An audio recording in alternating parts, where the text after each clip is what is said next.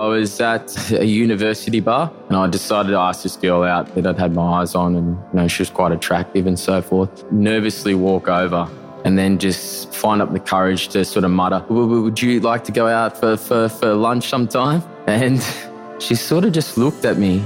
The room's gone dead silent and she's gone, I would never date a fat, useless shit like you. Oh my God.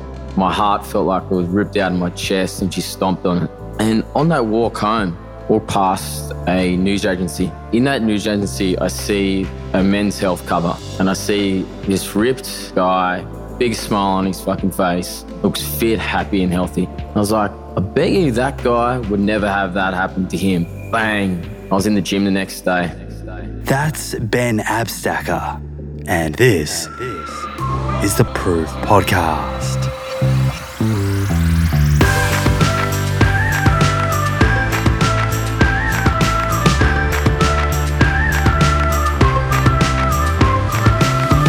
Today's guest on the Plant Proof podcast is a buddy of mine from Bondi, Mr. Ben Handsaker, otherwise known as Abstacker. Ben Abstacker is an Australian champion fitness model, cover model, international motivational speaker, and top performing coach. He is hands down the most motivational, inspiring guy I have met. You only have to be in his presence for a very short period of time to pick up on his positive vibes and it really does make your day. At the 2014 Musclemania Australian Championship, Ben won first place in the men's physique and first place overall. This guy has an incredible physique. As a result, he was awarded the first ever prestigious Australian men's physique model pro card. He has since landed four covers in large global fitness magazines and has appeared in 50 fitness magazines around the world. Despite all of this success in the fitness industry, Ben's journey has not been without insecurity, failure, and adversity. Ben was once an overweight party boy who had little regard for his health and wellness. He found himself in a corporate job he didn't love. And in a twist of fate, Ben was able to turn his life around thanks to a certain girl who inspired him through humiliation to take more pride in his physical condition. Ben has a very special way of maintaining a positive mindset and waking up every single day with a winning mentality. Sit back and relax as Ben and I cover his journey to date and some very practical take home messages for anyone wanting to improve their mindset, become a more positive and composed person, and get more results in the gym.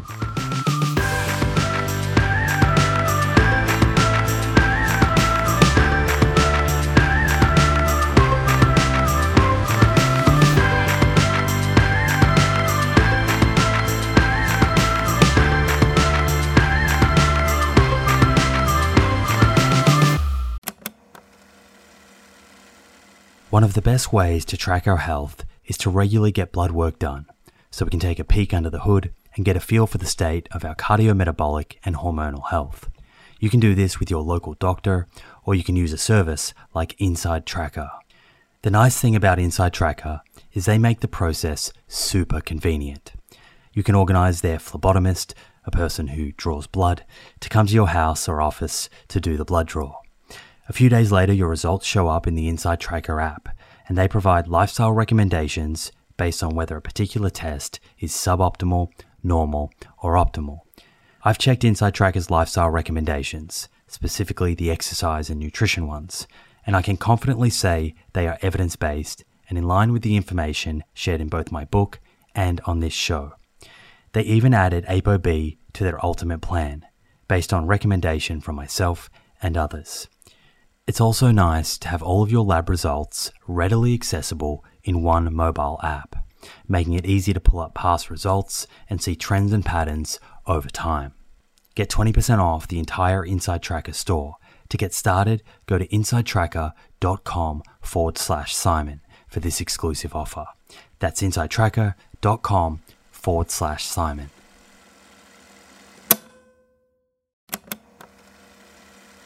If you're a long-time listener of this show, you'll be well aware of the scientific evidence that supports a high fiber, plant rich diet for good long term health. And while I certainly believe in a food first approach, there is a role for supplements to help optimize the intake of specific nutrients and address any nutritional gaps. Enter Emil. Emil is a plant based wellness company with a series of products to help you optimize your plant based diet.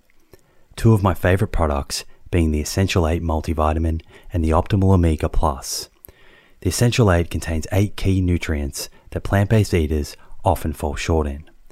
And the Optimal Omega Plus contains a direct source of DHA and EPA omega 3s, same as in fish, but from algae. In fact, taking Optimal Omega Plus daily, which contains 750 milligrams of EPA and DHA, is equivalent to eating two to three pieces of fatty fish per week, in line with the nutrition recommendations globally. To get your Essential 8 and Optimal Omega Plus, head to theproof.com forward slash friends and follow the link, which will get you an extra 10% off your first order. That's theproof.com forward slash friends. Mr. Ab Stacker himself, welcome to the Plant Proof Podcast. Well, thank you very much for having me, Simon, and uh, big happy Sunday to you. We've uh, my shoulders are absolutely cooked. We've uh, just to paint the picture of what we've been doing for the last hour and a half or so. We Benny took me through a big, big shoulder session and um, some exercises that I haven't done. So I'm going to be definitely pulling up pretty sore tomorrow. Oh, you crushed it today. Shoulders are boulders. And then afterwards, we uh, just polished off a nice little tofu scramble. So we're nourished and we're we're ready to get stuck into this. Yeah, fired up and ready to go. Now, mate, you you are genuinely probably you know one of the most positive and and motivational people I've come across, and, and that is the the very reason that I've got you on the show today. I'd love to to to wind back the clock and and really get to know you as, as a person and what shaped you over the years. You live in you live in Bondi now, and and I met you down at the local gym. Yep. But where did you grow up, and where did it, did it all start for you? So originally a country boy from country New South Wales.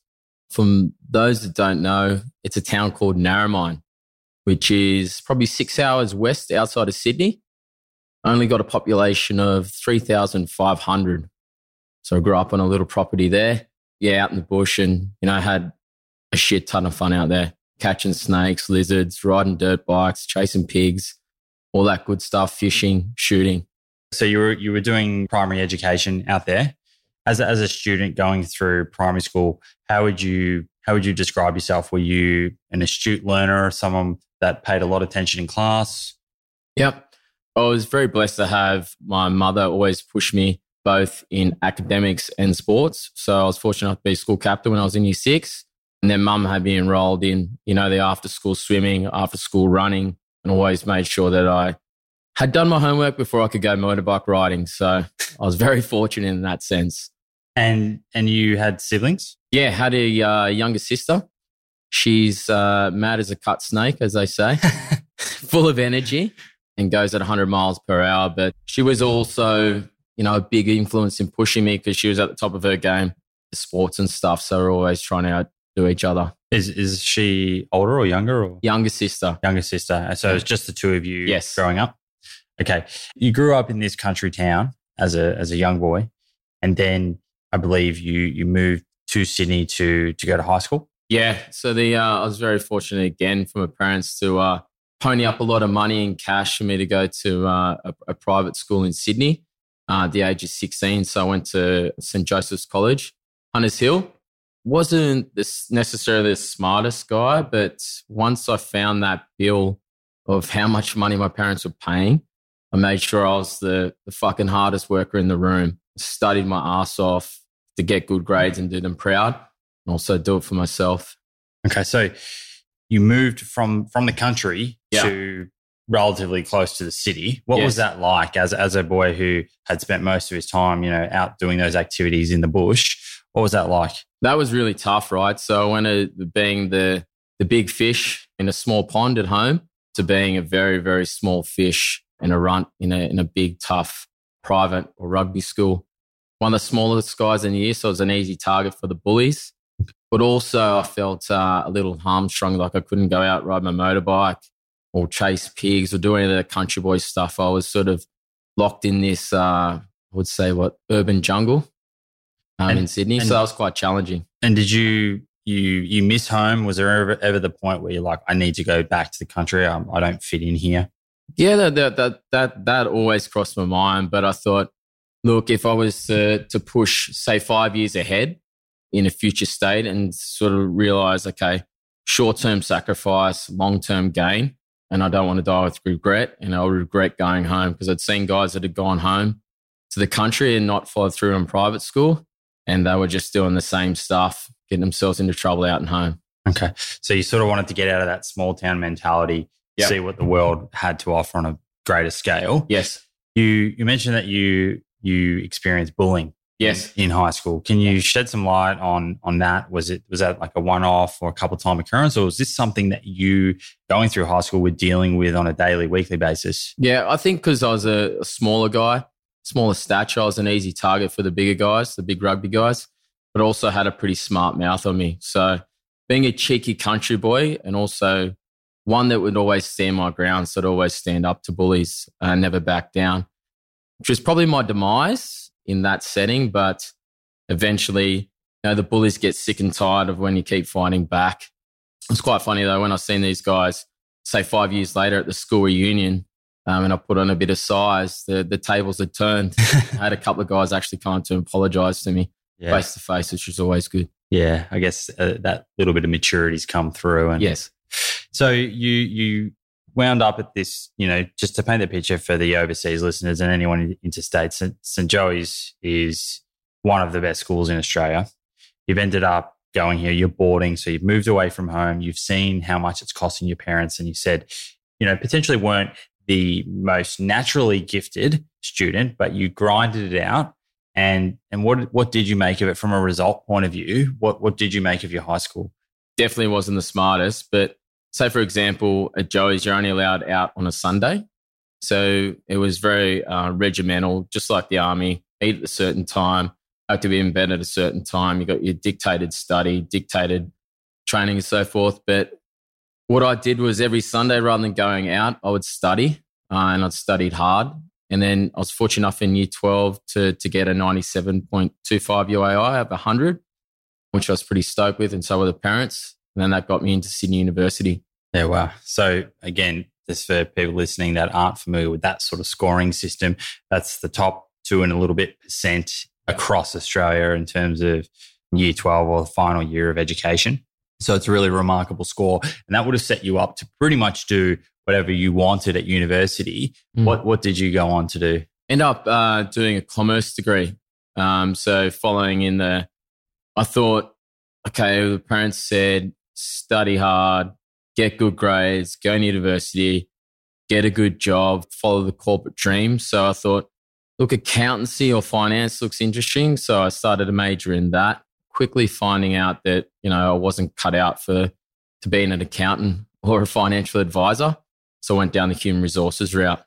Okay, so you said you know you you sort of just found yourself, I guess, at university going and doing this degree. Did you did you stop and, and sort of think within yourself back then? Is this what I want to do? Is this the of career? Is this what where my passion is, or was it more just that was the path and you just went down it? that was the path and that was like the society conditioning me to think that's that's what the that's the road I've got to take. And also with the parents being a big influence on that, you know, this is a path I'll take. Was I necessarily like using my talent or following my passion? No. I was just doing what I thought was right, which meant, you know, also working hard at university. But I was also in a, a college, which is Wesley College. Would paint the picture again. It's like American frat house for three years. Okay, so I'm I'm I'm picturing it, imagining you you had your fair share of fun out- Yes. outside of classes. Yes. Okay, so that would you look back on that period of your life as a, a parting sort of period where you were, you know, drinking and doing Yeah. all those things associated with being a university student? One hundred percent. That that was the emergence of not the ab stacker, another guy we call the sack dog. um, so my The other, sack dog. that's my other alter ego. Now the the sack dog, just to paint the picture, was uh, always the loosest guy at the party. Would drink the most, would be the loudest, would be the funniest. We would be doing all the crazy stuff. Build up a reputation for that pretty quickly of the, of the sack dog. So during these these sack dog days, Yeah. Had, did did nutrition and fitness and stuff did it had that even come into the picture? No way. I was not like standard diet for me would be, you know, have the the 10 schooners or 10 beers at night. I like that you said that first. Yeah. and then probably find my way to, you know, the late night lamb sandwich or a kebab for those uh, listeners. And then wake up, say 10 o'clock, 11 o'clock, eat whatever's in the cafeteria. So yeah, nutrition, I had no idea. And was that typical of the, you, your your friends as well? Every, Yeah. Everyone was on that sort of same Trajectory. Yeah. Yeah. Okay. And at what I mean, what physically your condition while, Yes. whilst you were at uni and you were eating this sort of stuff, what was your physical condition like? Oh, looking I- back? the old sack dog, he ran 28% body fat when, we, when I got measured. So he was uh, chubby to say the least, little overweight, and uh, barrel full of laughs. So he was he was that guy. He was Yeah. he was creating the the vibe and the party. Correct. And I mean, twenty eight percent. You you probably now would be sitting what eight ten percent all year. Yeah. So I've sat at 8% since I was 25. So that for uh, eight years straight since the turning point of the sack dog into the Oh, ab wow. stacker. which I, I want to definitely we'll, we'll get into that and, and what sparked that transition. But let's first dive back into you were finishing your commerce degree, Mm. you you were parting um, from a career point of view. When you did finish university, what what did you go and set your mind to? What did you go and do next? Well, I didn't really have um, any idea what I wanted to do. And then I seen a, a job ad as a recruitment consultant.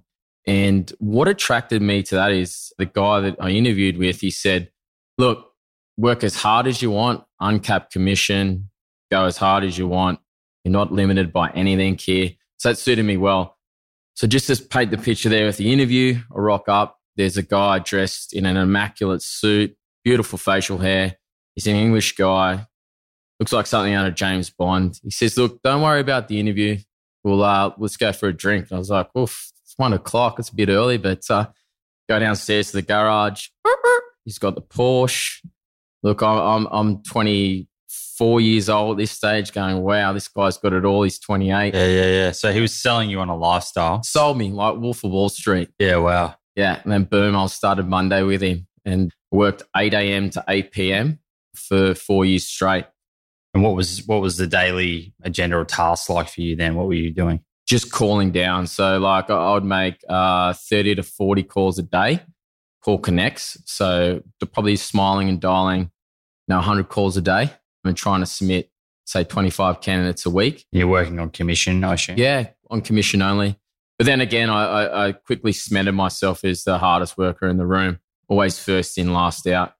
Um, and that that's that's the road to success for me is always through hard work. So despite these the the parting mentality that you you had, you you set your mind in high school, you got a really good result. You set yourself your mind in university, and now you're doing it again in your first job. Yes. And were you were you happy in that job?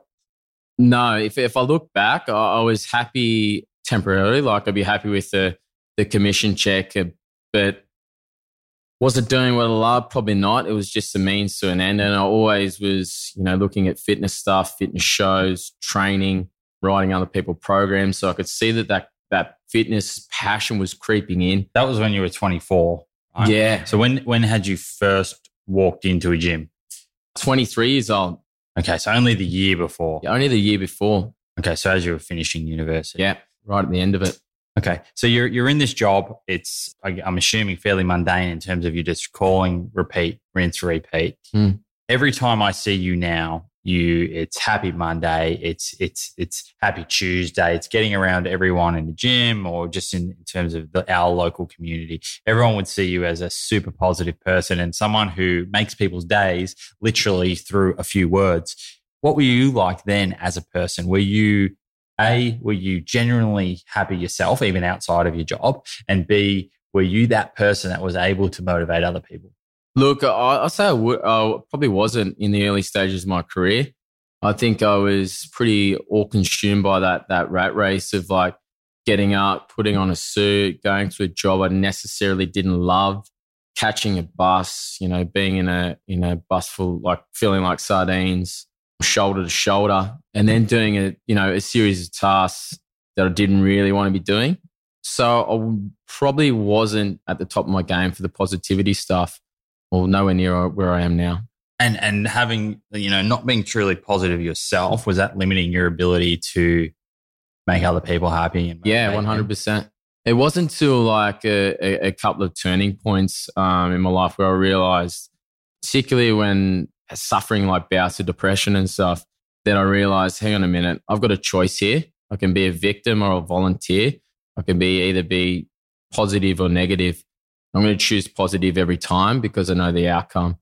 And the happy Monday, happy Tuesday, happy Wednesday thing, that stems from me realizing, look, if I can change someone's energy, day, or even put a smile on their face just by saying Happy Monday, look, then my job's done. Like How easy is that? It, it, it's so easy.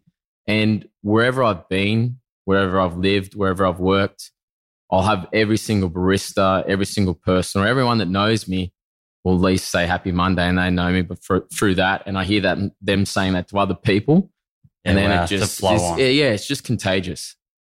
Okay, so you you were dipping your toes, you know, whilst whilst working this first job, you started to dip your toes in the fitness industry. Yes.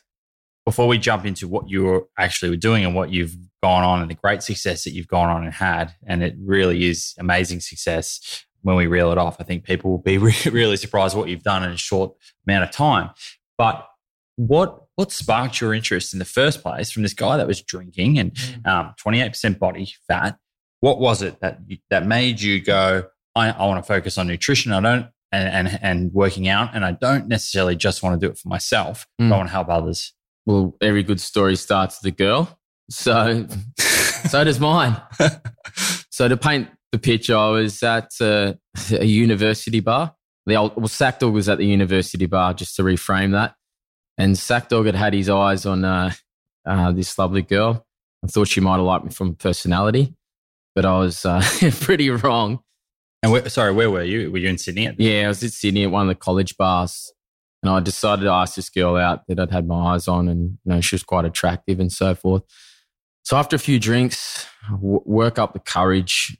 I would say like not stumble over, but nervously walk over, and then just find up the courage to sort of mutter.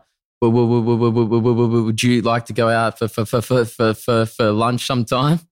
And she sort of just looked at me the room's gone dead silent and everyone's staring at me and she's gone, I would never date a fat, useless shit like you. Oh my God. My heart felt like it was ripped out of my chest and she stomped on it. Yeah, I've never been probably humiliated like that ever, put on show in front of everyone. So I sort of shook my head in disbelief walked outside the bar, walked back to the college uh, where I was um, living at. And on that walk home, walked past a news agency. And in that news agency, I see a men's health cover. And I see this ripped guy, big smile on his fucking face, looks fit, happy, happy and healthy.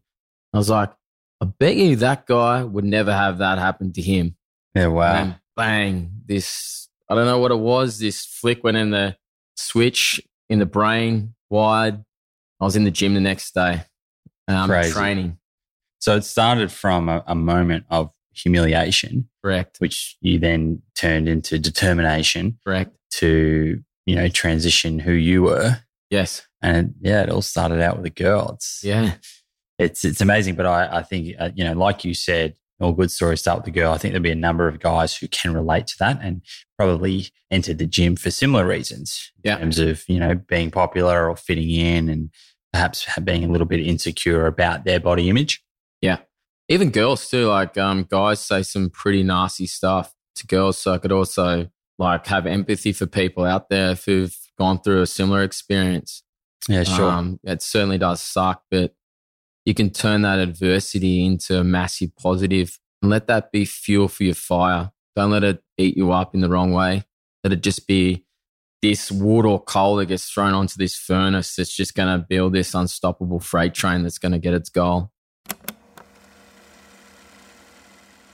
If you've tuned in to the many episodes I've done focusing on cardiovascular disease, the leading cause of death globally, you'll be well aware that ApoB is a better biomarker for measuring our risk of having a heart attack or stroke than LDL cholesterol. The only problem is that not every pathology lab is set up to test ApoB levels. Fortunately, this has now been made easier by Inside Tracker, a leading health and wellness company, founded in 2009 by experts in aging, genetics, and biometric data from Harvard, MIT, and Tufts that provides lifestyle advice based on your blood test results.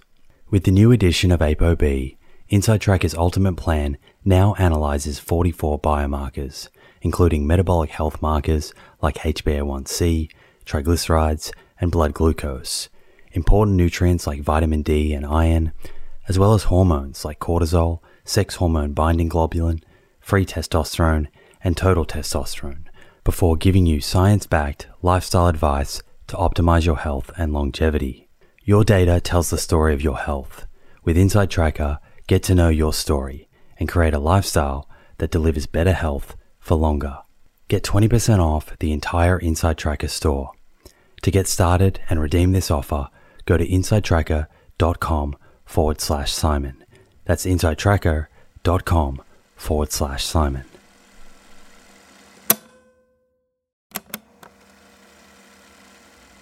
Hey, friends. The scientific evidence on lifestyle habits that lead to longevity is clear. Now it's time to put this knowledge into action. I'm excited to announce the Living Proof Longevity Challenge, a 12 week program to build evidence based lifestyle habits to optimize longevity. My team and I have transformed over hundreds of hours of conversations with experts on aging, nutrition, and exercise into a life changing 12 week program that will challenge you to develop habits that lead to a longer, better life. This is a unique opportunity to gather health data about yourself that has the potential to change your life for the better. You'll start by testing 10 longevity biomarkers that tell the truth about where your longevity stands right now, today. Following that, you'll get a personalized longevity score to guide your 12 weeks of habit building that will boost your score and improve your biomarkers for the better. After the challenge, you'll retest your 10 biomarkers and see the proof of how powerful these science backed habits really are. Head over to theproof.com forward slash living proof to download your zero cost copy of the Living Proof Longevity Challenge today. That's theproof.com forward slash living proof. Look forward to joining you on this journey. So you you you went in the next day to work out. You were in your mind, like, this is now the start of Abstacker. Yes. And you said goodbye to the drinking days Yes. or, or uh, you know, as regular. Yes. What, what stage did you start to think, you know, I, I want to, I can actually end up on these magazines and I will end up on these magazines. And when did you start setting such high goals like that? Well, I sort of went into the gym uh, as sack dog, as a guy that had, was clueless. Like I couldn't even bench press the bar, and I was struggling. Like it, 20, 20 kilo bar. yeah, it was it was a clown show. It was a bloody circus when I was in there. No idea, didn't know what I was doing, but I just showed up every single day. And did you have a, a friend or a buddy, you know, taking the sack dog through this, or was the sack dog just YouTubing and winging it? I was just li- I'd listen, learn, watch, and then just educate myself. So every day I was like trying to read something new off a off a website or looking at a fitness magazine, or I'd get buddies that are in shape and say, "Hey, can I tag along for a gym session?" Like I'll even I'll even unpack your weights for you. Presumably around that 28% body fat going into this. Were you noticing, you know, pretty, pretty quick changes? After six months, I was like, "Okay, wow, starting to see a bit of shape here." The drive-in bottle shop's starting to take shape like a six pack. We're turning that mini keg into a little bit of shape there. I would say, look, it took at least uh, 12 months for me to notice substantial changes. And was that when, you know, your alter ego, you, you, you, you transitioned, so to speak, from sack dog to ab stacker? No, it, that, that, that journey probably even took a little longer. So that was more like three years down the track from there. So I remember when I first got abs, it was in 2009. I remember looking in the mirror and go, wow, I've actually got a six pack here. Still remember it clear as day. And I was like, holy shit, uh, what a journey we've sort of made it to to where I need to be. So that was an accomplishment. Yeah, Yeah. yeah, it was it was a big day for me. Uh, uh, although that sounds like pretty like vain to see that, but the character, the person that was built from that three year journey to get abs was you know something else. Like the intestinal fortitude, to the courage to persevere, the self education. So like really reading everything about nutrition, educating myself, educating others. I think um, if you know something, that's all well and good. But if you teach others, then you you know it so much better. And and what sort of sacrifices were you making in those three years to to make those improvements to your health, health and wellness? Look, it started off very simple. The first thing was like, okay, I'm just going to cut out soft drinks. That may sound like pretty schoolboy stuff, but I start off with these small baby steps. Like, I know that if I was to try and change it all at once, it would be, I'd get overwhelmed. So just made small changes like only eat Maccas once a week. Don't have soft drink. You know, cut back on the beers. You know, don't eat kebabs when I'm out, you know, drinking. Rather than that hard and fast no, it was less of Yes, correct. and more of. Yes, correct. You, you know, you've gone on now. Correct me if I'm wrong. You've been in 50 like international health and wellness magazines. You've been on the cover of four. How old are you now? 33. 33. So you've done that in a really short period of time. Um, at what at what period did you did you sort of start to move away from the corporate, the sales force, you know, calling people wearing a suit to actually going into the nutrition, uh, health and wellness sort of industry Mm. on a full time basis? So it all started with uh, my first fitness modeling show in 2011. Look, I've never been coached. I, I coached myself. So I was doing a bit of like um, sort of modeling stuff on the side for Aussie Bum. And they were saying, look, you're a bit too muscular for what we're looking for. Why don't you try like fitness modeling? I was like, what's fitness modeling? So I just Googled fitness modeling and up popped this poster, first ever fitness model show in Australia on the Gold Coast. So I thought I had 10 weeks to prepare myself no bloody clue or any idea how to do it. Just Google research. I made every mistake you can possibly make in this show. So, classic examples in the swimwear round, I wore shorts um, and I walked out with um, sunglasses on and tipped water on myself like Peter Andre. it's a mysterious girl. The judges laughed. I thought it was quite funny. Also, stupidly got a solarium the night before.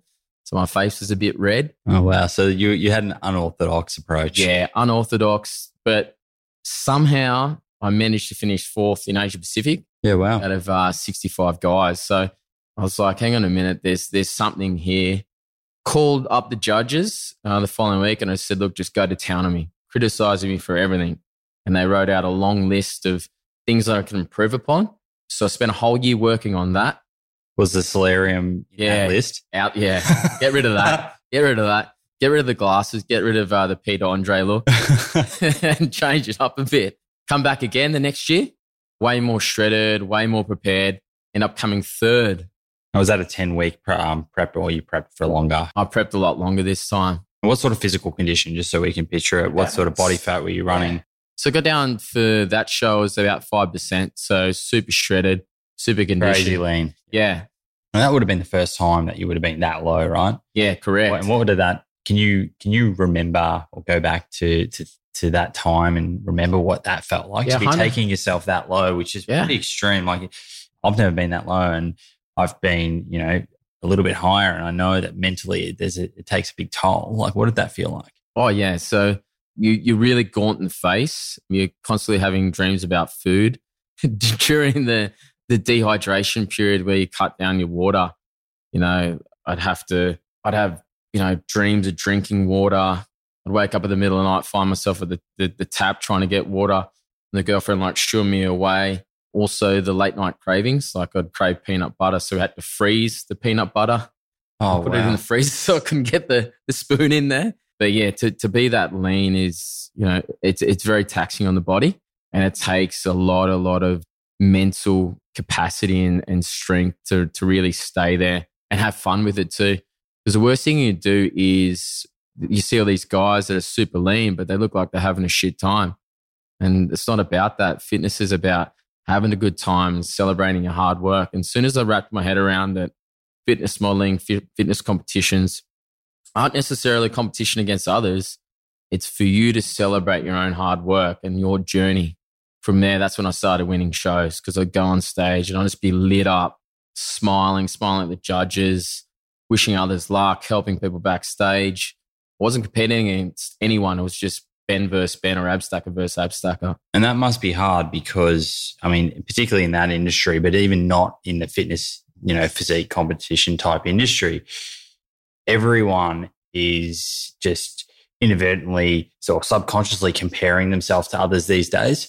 And, you know, I've, read parts of your your book, which we can delve into in a minute. But there was that one quote in there. I can't remember who said it, but it was based around we need to stop comparing our self every our everyday self to other people's highlight reel. Correct, one hundred percent. And and that's what happens on social media because we see the best of other people, but we're comparing that to what you know ourselves on an everyday basis. How did you uh, stop yourself and, and stay mentally strong from looking at other people that perhaps you were competing against and you know, exactly to your point, what you're saying, just stay truly focused on you and bettering yourself, competing against yourself. Yeah. So what I did was um, purposely I wouldn't look at any of my competitors.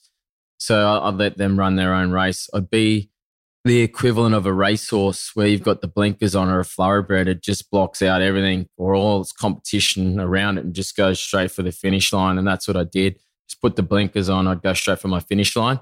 Look, it, at times you, you you could be tempted to have a look, oh, how's he looking or what's he looking like? But at the end of the day, all that matters is what you look like on the day. So I couldn't really give a shit what my competitor's posting a selfie in front of a mirror, you know, a week out because, you know, he's under a downlight, he's got a couple of good filters. Doesn't really interest me. I care about the person that shows up on that day. That's when the bullshit stops. And so that's what I always focus about, just just on that day. And is that have you have you always sort of had that mentality, or is that something that you learnt from these competitions? I learned from these competitions. I, I just learned, look, it's me versus me, and don't run your mouth. Is is another thing I, I learned too. Is the guys that always talk about winning shows and winning their pro cards on social media. I think you'll never see them, or uh, most of the time that they, they, won't get the job done. It's a lot of pressure for no reason. Yeah, well. exactly. And you don't need the, the pressure. You like you got you're putting enough pressure on yourself and just have fun. Like I think the other people lose touch is have fun with it. You know, smile on stage. Be grateful for that you're up there. Be grateful that you can get in good enough condition to be there because it takes like a special kind of person to go through that journey. Yeah, and I mean, you see a lot of people go into this and compete, and after one or two years, they're just over it, and probably because they've been taking it too seriously and they hate it. Yeah. But you know, I asked you today while we were training. I said, "Do you see yourself in more more magazines and covers and whatnot. You you really sound like you you know you thrive and you love it. Yeah, I absolutely I I I love it. I love the whole thrill, particularly on the world stage. I think that's that's where I like like being, where I've got you know all different guys from all around the world, the, the cream of the crop. You're against everyone from Mexico to Brazil to Argentina to Spain to guys from Europe and you know you're representing Australia and you're giving it a red hot go. That's that's that that really turns me on in in like a positive way. Just heading back to competition, what what do you think of you know healthy competition, and is there any form of competition that you do use to fuel yourself? Yeah, well, it's back to the whole point of it's me versus me. Like, and my, my saying is strive to be better than you were yesterday. So I'm not trying to beat anyone else. I'm trying to beat Ben Abstacker on Saturday because today's Sunday. And then on Monday, I'm going to be trying to beat Ben Abstacker that was on Sunday. Every day, I'm just trying to beat myself. It's me versus me. That's all it is. Yeah. So 2011, you you backed up. Was 2011 was the second um, competition. Our first competition, yeah. First, and then you backed it up the year later. Yeah, on, come third on the Gold Coast. Yep. Came third. What what's transpired since then? Well, then I was fortunate enough to then hustle another year like, go get on the, the, the judge's criticism, like, oh, your cars are too small, your shoulders don't pop, your biceps aren't big enough. You could have done this better. You didn't wear that suit correctly. Took all the feedback again, did another whole 12 month prep, and was fortunate enough to come back and clean up the show and come first and won the overalls. Then did another show, won the overalls and the model and the physique. And then the year after, did the same thing in the physique category. So stepped up again. These are these are all Australian based competitions at this stage. Now, I was fortunate enough to represent Australia overseas in Vegas twice. So I finished uh, sixth in the fitness model and then the year after, seventh in the physique pro category. Oh wow! So what what year was that? The last one? Uh, 2014. Then So it's been a while between shows. And you do you think you'll jump back in? I know you want to do the magazines and, and more covers and whatnot. Do you think Yes. you'll jump back on the competition side of things? Yeah, I think um, we're looking at shows at the end of the year. Okay, exciting. Yeah, pretty pumped for it because I took a, a break off in 2015 just to coach a team of athletes because I, I, I take so much gratitude and and so much out of helping others to get state like to get on stage and do their best and look their best. It's even more powerful for me to help others win shows or or place. That even trumps all my victories is when people that I've coached have come from nothing and just built and this phenomenal person, both mentally and physically, is just yeah, that that's where it's at.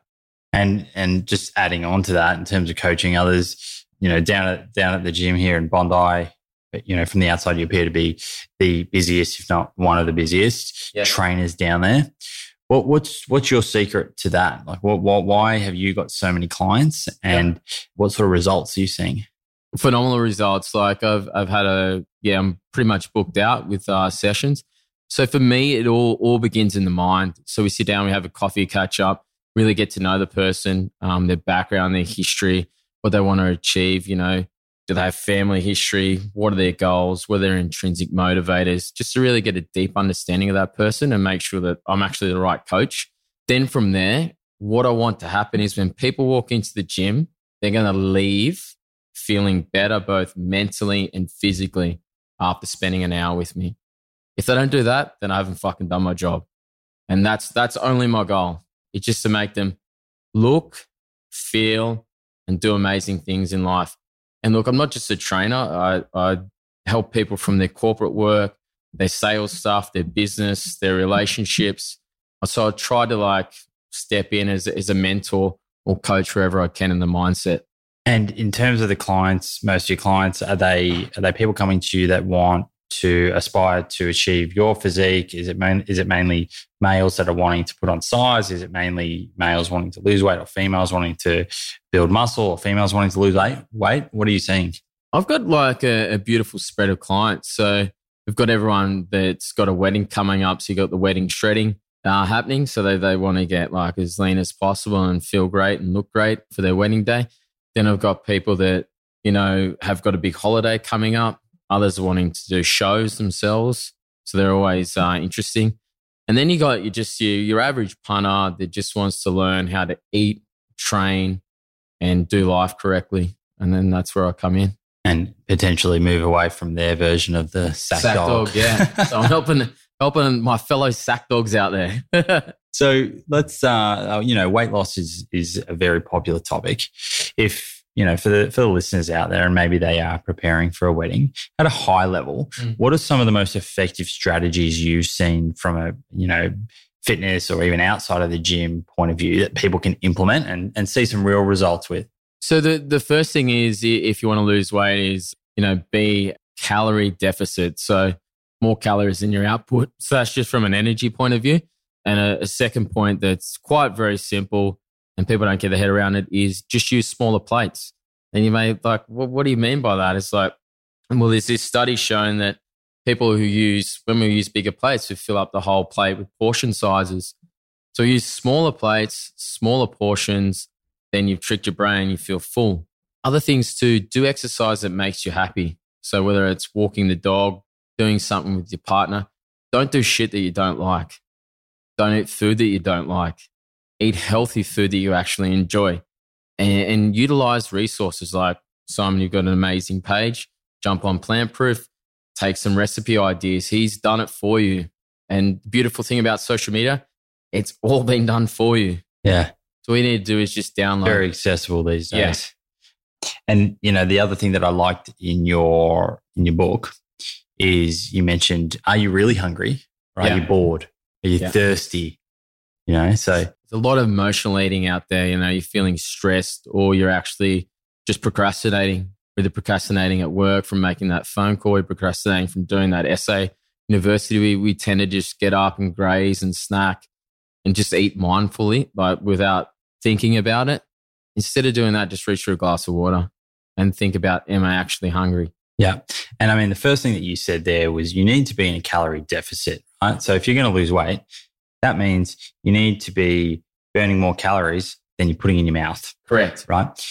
You know, so, so obviously that's the most important thing. Yes. But in terms of in the gym and, and your clients that do want a weight loss goal, Mm. is there from your, from your end, is there any preference towards cardio or weights training or what should someone look at from a physical point of view? Or does it really not matter too much as long as they're in a calorie deficit? I, I believe you need a hybrid version. So you need a, a spread between cardio and weights. And just think like of training like investing in money. You want to get the biggest return on investment or bang for your buck. So this goes with food and training. Just think like you're investing money. ROI, return on investment. So if you've only got 45 minutes coming to, to the gym, turn off the phone, act like a stick of dynamite, just light it up. So you might start with five minutes of cardio just to warm up. Use the cross trainer, ski, assault bike, rower, get the heart rate jacked, and then work through, you know, the leg press, squat, deadlift, Compound sort of. all these compound yeah. movements, and then fi- finish with your accessory work. So your machines, your flies, um, your lunges. So that's that's typically what I get clients to do. That has the most effective results. If someone has plateaued and they're Yes. finding it really hard to shift weight, Yeah. is there is there any other suggestions that you'd have for them? Really good question. So shifts can come through. Oh, smashing plateaus. Firstly, is just flip your program on your head. You should be changing a program every four to six weeks. So, for example, if you're really struggling, I'd recommend from a food point of view, trying fasting a week. So, 24 hour window. And that's what I do. Typically, I fast one day a week for 24 hours. So, I have my first meal before a fast is just all plants. So just a, a shitload of greens, broccoli, asparagus, green beans, hemp seed oil, flaxseed oil. Eat that, two shots of apple cider vinegar. Then I just drink six waters for a 24 hour period, six liters of water. And then the meal after is exactly the same. Big plate full of greens, hemp seed oils. And you feel that that sort of helps reset, the body's Reset. being plateaued. Yeah, and just it smashes through that plateau. And then to break through plateaus with training is okay, do I need to get a training partner? Do I need to get a trainer? Or if I've just been doing all cardio, look, it's time to mix it up a bit. You know, jump in the weights room, really shock the body. Because your body's very smart. It's an adaptive, creature and, and it adapts really quickly. You've got to give your muscles, you've got to give your body a reason to grow and adapt and change. Because if you're just going through the mo- motions, like day in, day out, you're just pissing in the wind. It's definition of insanity. You're doing the same thing over and over and over and over again, expecting different results. But guess what? You're back to where you started. Hence why most people quit. So flip it on its head, just hit it full tilt and get the body moving. And what about for those that are mindful that, you know, they've worked hard to put some muscle on, Yes. but they do, they want to shred, know, Yeah. coming into summer or they're going to that wedding. How can they get into a calorie deficit, get hit, get into the gym and be losing some weight to shred, but, you know, hopefully not burn too much muscle and so that they still keep that size that they've worked so hard to get? Yeah, good question. So typically what I would do is I would just adapt three high intensive interval training sessions on a on a fasted. So in the morning, fasted. So I'd either do like 200 calories on a stepper. I'd do the sled for 15 minutes, up and back, up and back. Or just implement that. So that extra burn in calories, just three times a week, it'll just have you slowly getting leaner and leaner. But it sustains and, and holds muscle for you so it don't ru- ruin any of your hard work. So about 200 calories per session. Yeah. Okay. Now, you know, your name now is, is Abstacker. Yes. You- You're known for tremendous abs, and, and no doubt why you've been on the front of you know several covers. What what are your tricks for for developing rock hard abs that you can see? You can fry an egg on those things. yeah.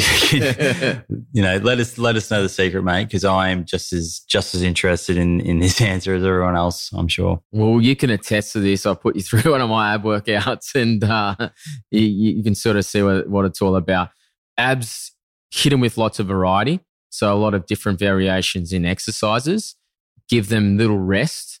So just 30 second rest periods and hit them with a higher rep range. So 15 to 20 reps. If you're just starting out, just do floor, floor stuff. So for example, you do um, leg lifts, toe touches, and say mountain climbers. 15 reps of each, three, three rounds nonstop. And if someone's unfamiliar with those, they can probably just Google those names. Yeah, or you can just jump on my Instagram page. I've got some ab exercises up there, whatever. Just or, at Abstacker. And, I'll, and I'll put the link to that below the yeah. podcast. Yeah, and then if you want to progress from there, would we start looking at you know, hanging leg raises, knee tucks, weighted sit ups with a you know having the plate directly behind your head, so your your abs are on the whole time. And the number one thing for abs is mind to muscle. So focus on the abs when you're working them. Don't be fucking thinking about what you're having for dinner. Think about your abs. Think about what you're working. Be present and breathe. So blow out when you're contracting the abs. Like really get that mind to muscle happening. I think that's where most people fail. They can't actually get the burn in the abs. It's so true because you can go through the motion and you're not really feeling it there, or you're using your hip flexors. Correct you know, breaking that down further, what sort of rep range, number of mm. sets are you are you sort of talking about here? So look, I like to to, to stay within that four to five set range and do the the higher rep range, so twenty to twenty five, or just go to I feel the burn. So I'll so do four or five sets, twenty to twenty five reps, yeah, till you're fatigued. So till you're fatigued, or you could even if you want to like step it up a level, and when I want to step it up a level, I won't start counting till it starts burning. So like I'll, I'll keep doing an exercise and then it starts burning and hurting. Everything in my body's saying, stop, you crazy animal. Then I'll start counting the reps. Okay. And, and how many times a week? I would say three times a week is, you know, a reasonable number. Prioritize your abs too. Like people say, oh, I'll just do them after the workout. Get to the end of the workout, they're gassed or tired. They don't end up doing them. Look, if that's you, do them at the start of the workout or actually just have a workout where you do cardio and abs. How important do you think, I guess, from on stage point of view for you, the abs are compared to the rest of the the muscle groups around it? It's up there, right? So uh, I think for fitness competitors and for what I look at, it goes smile, abs, legs, and that's that's sort of where it goes. So you smile, you smile with your eyes and your teeth, and that's the energy you bring. And then the abs is the conditioning. So how lean is he? And then the does he have a well balanced physique with the legs? Okay. And heading in heading into a competition. So yes. now speaking personally for you, you're you're doing abs three days a week. Yeah. That'd be, that'd be what you did. And and how much cardio would you introduce personally in terms of, you know, just shredding down a bit? So I would probably introduce three sessions a week to begin with, just to see how I'm responding. And I would make them like heavy and hard sessions of just 15 minutes of cardio. So whether it's farmer's walk, so holding dumbbells each side, doing, you know, 20 to 30 meters at a time, doing 10 sets, so sustaining muscle growth. Yeah. Jumping on the ski, going full tilt, 200% for 30 seconds, resting 30 seconds, you know, rinsing and repeating 10 times. You feel like you're going to have a heart attack. Or they're jumping on the uh, devil's tricycle, the assault bike for those out there who've uh, been blessed enough to get on it. And I'll do that, say 20 cows, fast as I can, rest 30 seconds, go again. Okay, so I think you've definitely painted the picture there. So there's a lot for people to go away, and I expect some of the listeners to be absolutely shredded through the core. And uh, will in the coming six months. And we want to see some photos, so yeah. please, please send them through once you start getting your results. Now let's let's move back to mindset. I'd love to yeah. love to hear some real practical tips, key learnings for people. Yes. Who perhaps would aspire to be as positive as you in their yes. life. You know, all of us have negative thoughts. All of us compare ourselves to others. These are these are normal, but how do you deal with them and how do you to deal deal with stress and, and stop these things from becoming a burden mm. and I guess ruling you? What are your main tips for doing that on a day-to-day basis and just staying so positive? Okay. So it all it all starts um, from when you get up. So from the moment you close your eyes, is whether you're going to fucking win the day or not. And you think, first of all, what does everyone do? You know, the alarm goes off, snooze, snooze, snooze. Don't do that. Please don't fucking do that. If you hit that snooze button, you're stacking a domino effect of lose, lose, lose, lose the whole day. So it all starts from that moment that alarm goes off. Put the alarm, put the phone in a different room. So you have to get it out of your warm bed, turn the fucking thing off, then go have a glass of water, have a coffee if you need one, and then think about how blessed you are to be alive. Because if you start thinking about gratitude and set your intention in the morning, so I have a routine every morning. It never changes. It's the same routine that, that I know how to kick ass with. Wake up at 4.30, alarm goes off, drink 500 mils of water, shot of apple cider vinegar, coffee. I then jump up and down in front of the mirror, smiling at myself, listening to my favorite track, whatever that may You be. You do that every day? every single day. As weird as it sounds, the lymphatic, the central nervous system wakes up when you're smiling at yourself in the mirror. You look at yourself, fuck, I look stupid, but you smile back, sets off this positive chain of reactions. From there, I'll do some Wim Hof breathing. If you don't know Wim Hof, check that guy out. So I'll do four rounds of that, get the oxygen flowing into the brain. Whilst I'm doing the Wim Hof, I'm thinking about what am I grateful for? Could be the simplest things, you know, living in Bondi, sun shining, doing what I love for a living, you know, waking up to my little dog next to me, waking up to a beautiful kiss from my girlfriend. Oh, that's the other thing too. When I wake up every morning, I always kiss my partner or girlfriend on the cheek and say, you're amazing and I love you. So if you don't do that, guys, get onto that right, right now and you'll, you'll reap rewards. And then from there, after the Wim Hof, I jump in, I have a three minute cold shower. Right now, that, that sucks at the moment. I'm not going to lie. But doing something that sucks early in the morning gives me the power to go, hang on a minute. I just spent three minutes in a cold fucking shower. Anything that comes at me today is going to be like nothing. Like it doesn't really faze me. And then I set the intention from there. So you're conquering things from, Yeah. from the get go. From the get-go. Positive mindset. Yeah. It's I can conquer things. Yep. And you overcome that shower. And then Yeah. what do you move on to? five minute journal. So five minute journal, I've got a journal. I could probably pull it out now. I could flick back three years ago. I do it every single day. Write down what am I grateful for? Whether it's three things, five things, eight things. And then next question is what would make today great? So what's the intention? So what do I need to get done for me to have a happy or a successful day? It's so easy when you think about it, it is isn't so it? fucking simple, but no one does it. And it's these simple things that build into these big things. If you don't ask yourself what what will make me happy today, Yeah, then you know you're kind of winging it. you are. You are one hundred Your percent. your your happiness Yeah. is unknown. You know, Yeah. you might be happy at the end of the day, you might be sad, but you've got nothing to measure it against because you didn't set it. You didn't set the intention, and then we set that, and then the next bit's the affirmation. So, you know, like I'm a total badass. I'm gonna leave people in a better state than when I met them, when they first met me, or I'm gonna make a positive impact today. So just have these positive affirmations of what I want to do and achieve. And I go out and typically do some exercise, get the body moving for 15 to 30 minutes, and then I'll start my coaching. Okay, and so you you how many years have you been doing all that for?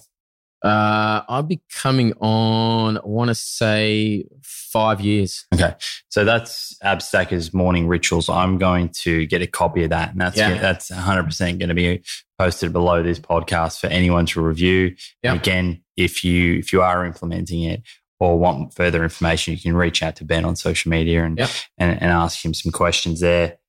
You you set these intentions, this positivity, you're conquering from the morning, but you know you're human like the rest. Yeah. of us. No doubt there are days where things don't go your way Yes. right? That's the way the universe works.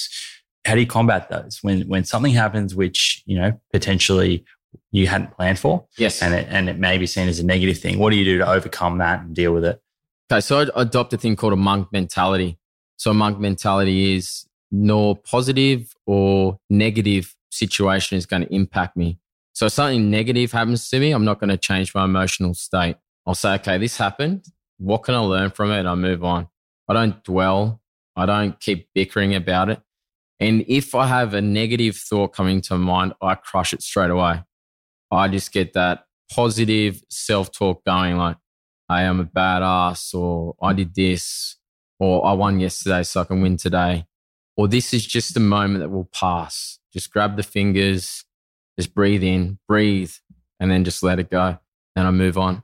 And you know, you don't strike me as someone that would really ever come across much sort of confrontational type situations. No. But if you were, and yeah. I think I find it really hard for you to actually find yourself in that sort of situation because you're so positive around everyone. Mm. But if you were, are there any times that you can remember where you have had to face confrontation with someone yeah, else? And, and, how do you deal with that?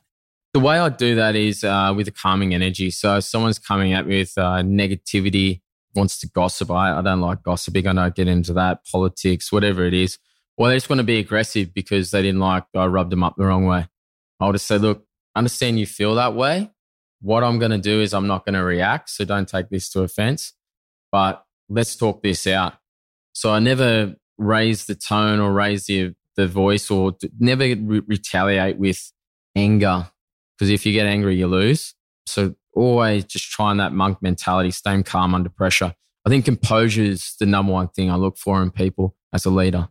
Yeah, which you, mate, you've certainly got a lot of that because, you know, what you're talking about, and there's just ability to have this winning mentality, to stay calm, to be conquering. It's, um, it's really amazing. So I'm 100% going to post all of this. Now, where to from here? What you you've you've jumped up on stage, you've competed, you've been on multiple covers, you've done so much. Mm. What are the competitions? What are your goals for the next five to ten years? The big overarching or ranging goal would be to open my own uh, high performance center. So that'd be both mental and physical. So I want people to be mentally unstoppable and physically dominating. So when I want to have a facility where it's not just all about weights or training, there's that whole mindset and daily rituals thing that we spoke about to empower people to do that. Look, my goal is not to make millions of dollars, it's to make impact millions of people. And that's all I want to do. I just want to change the landscape of Australia. Got like a mental, I think, illness epidemic upon us with depression, anxiety, social media, high suicide rates. So if I can make a shift in that, well, that that's part of my purpose. And then also tackling the weight issue that we've got yeah, the obesity. Yeah, obesity epidemic. Yeah, which is a, a huge, huge issue that we're facing. And and from a, a competitor point of view, yes. Well, you know, you alluded to the fact that we will see you back on stage again. Yes. What, what are your goals in terms of being on stage, and what, what do you have your eyes set on?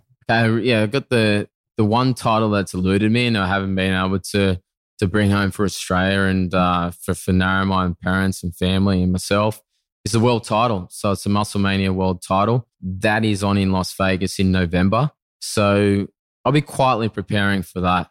So head down, staying in my lane, putting the blinkers on and really going um, balls to the wall for that. And we're, we're coming towards the, the end of this podcast. Yes. So I've got a couple of sort of finishing questions. If there are people out there who are, have just done their personal training course or mm. are aspiring to become personal trainer, and we did touch on it before. But what what are some of your top tips for them just to build up a successful client list yeah. and to yeah just to get people through the door and, and to become a popular trainer? So first thing is if you're if you want to be a trainer or in the nutritional coaching game is spend one hour a day reading or researching that topic. So one hour a day reading or researching either online a book. Um, I can recommend some reading lists, but if you do that in 12 months, you'll know, you know, like 90% more than any of the other trainers out there.